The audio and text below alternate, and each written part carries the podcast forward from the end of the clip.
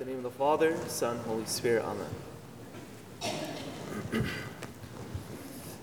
you guys know that feeling where you're outside for a long time in the sun, and then you walk into a dark room and you can't see anything, right? Until it takes you a few minutes, maybe a few moments, until your eyes adjust and, okay, you're able to sort of walk around and see what's going on in that dark room, right?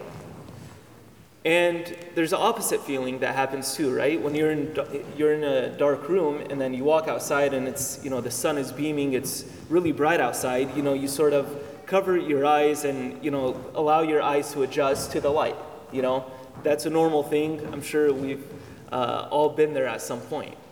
And what's happening in this gospel is that second part that I was explaining, where someone is in a dark room and then finally you're exposed to light.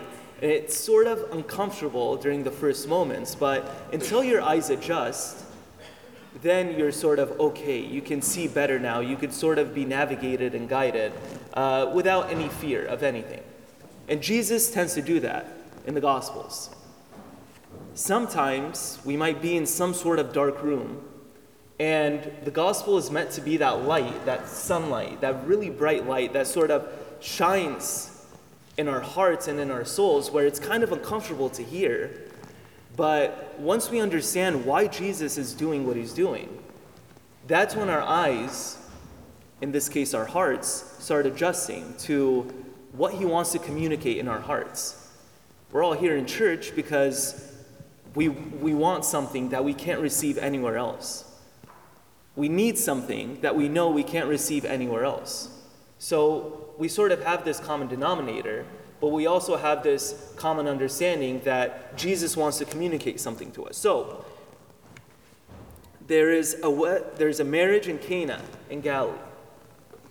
We've all probably heard the story. We all have been to weddings. We're all familiar with weddings, whether uh, you guys were planning weddings for I don't know, yourselves or family members or attending a wedding. Most of us have sort of been on both ends of weddings.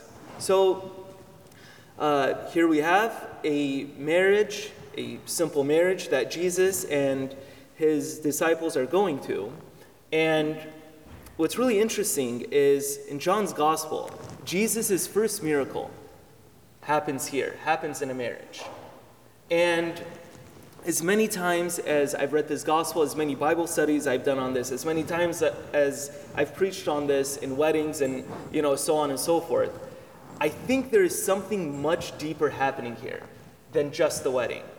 I think Jesus is presenting this gospel uh, that we that I read today as his first miracle because there's something much deeper happening in this wedding.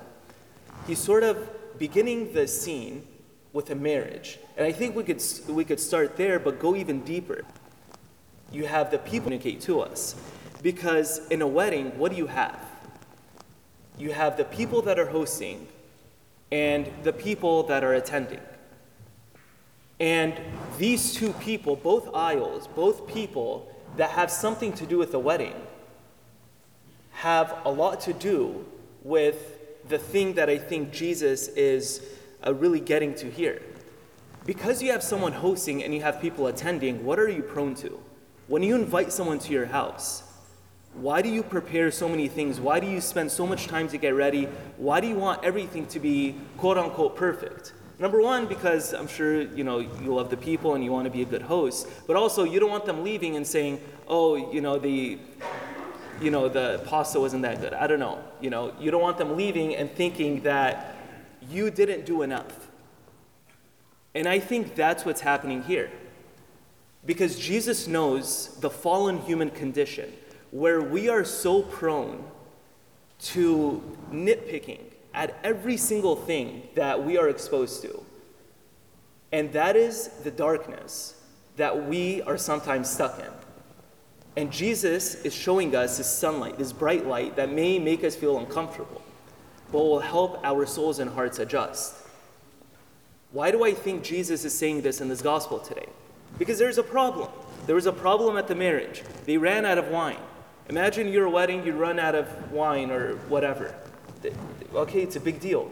And uh, Jews used to celebrate, and people in our own Chaldean villages would celebrate weddings for three days, by the way. It wasn't like what you guys do, six hours and you know everyone goes home. It was a three-day consecutive uh, celebration. The door of the family would be open.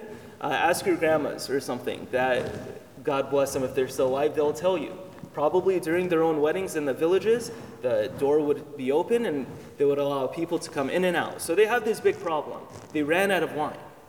Okay. Things could go wrong, right? We can know this by, you know, maybe our own lives. Things don't go as planned sometimes. You know, that's okay, that happens. And sometimes we hear that things are going wrong with other people's lives. This is where the darkness gets even darker. Where we take it upon ourselves when we do hear things that sort of are happening in the community or with a certain family member or with a certain couple or with certain young adults. What is our response to what is happening in those people's lives? Are we immediately judgmental? Are we immediately spreading that rumor like it's wildfire? Are we contributing to that sin, that ugly sin of gossip? Or are we doing something else? Why am I saying that? Because there's this problem, there's this big wedding, there's this problem, they run out of wine. The stewards, I mean, they're just workers at this wedding, right? They're not like technically invited. What do they do? They see the problem. Imagine waiters at a restaurant or you know at a banquet hall. They see this problem. What does St. John tell, tell us? He's very specific. So there's this problem. Jesus and Mary are having this dialogue. And his mother said to the servants, Do whatever he tells you. What happens here is they start giving this command fill these jars with water.